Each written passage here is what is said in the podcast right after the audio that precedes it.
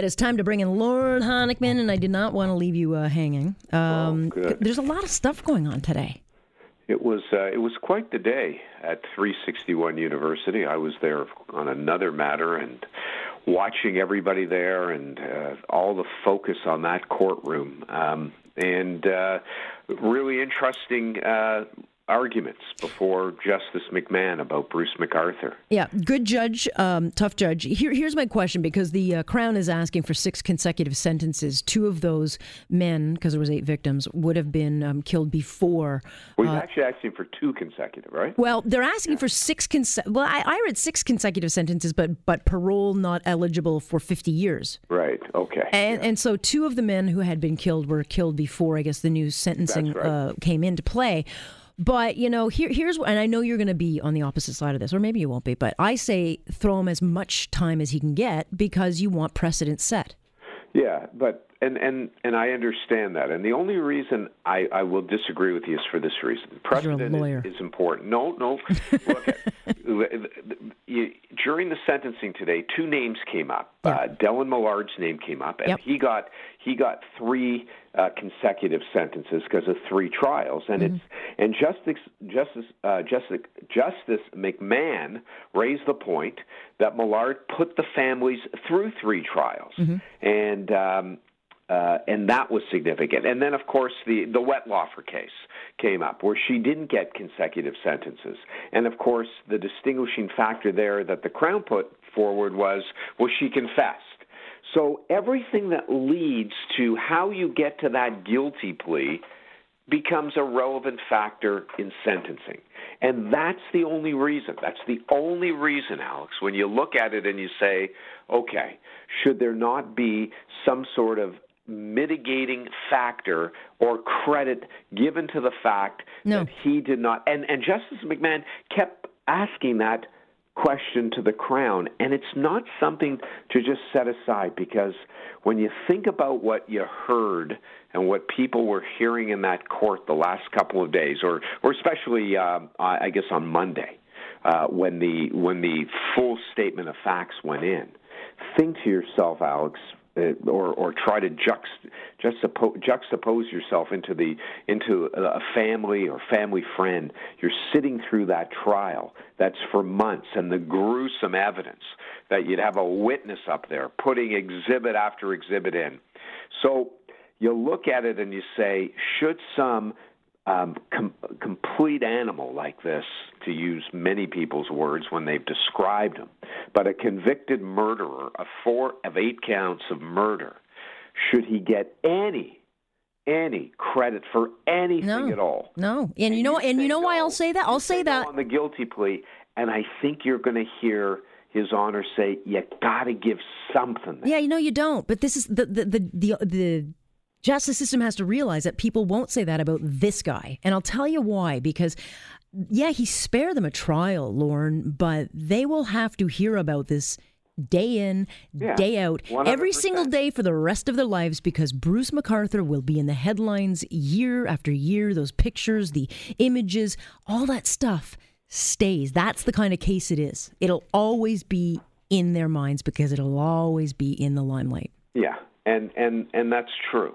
And and nothing ever will take away for it. And and that's why the Crown argued that the law as it stands allows for the recognition of, uh, to to get to your point, his words, the enormity of the crime. Yeah. And and there's um, and and you know, I mean, it's he he used words. Uh, it, it was you know his his submissions were quite compelling, haunting quality when he talked about uh, he talked about the crimes. And um, and then when when Justice McMahon kept asking him and saying, "Come on, there must be something worth to the fact that his guilty pleas have spared the family, you know, um, a, a month month long trial or two month long trials." Further grisly details.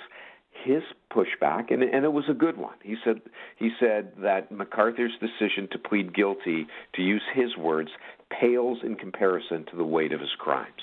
And they will be interesting to hear uh, this Friday as to whether Justice McMahon um, agrees with that. But you used the word before, Alex, precedent. Mm-hmm.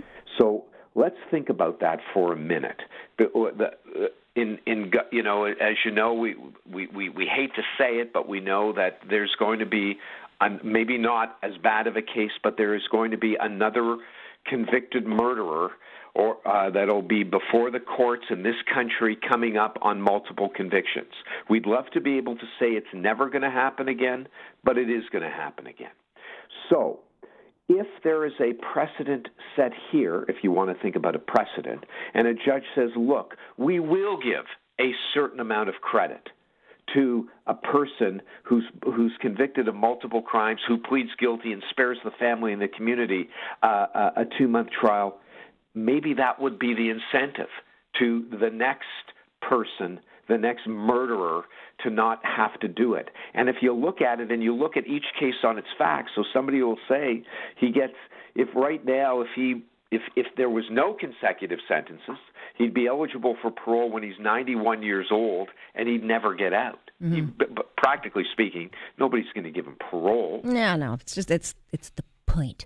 Um, I don't have a lot of time, and okay. I do not want to let this case go out of the headlines because yes. this is a story that really affected a lot of people. It involves a three-year-old Caden Young, and this is the little boy who drowned in um, a, a river outside of Orangeville. Um, his mother accused of driving through a flooded area of the road. Yeah. Uh, Michelle Hansen, she's now charged.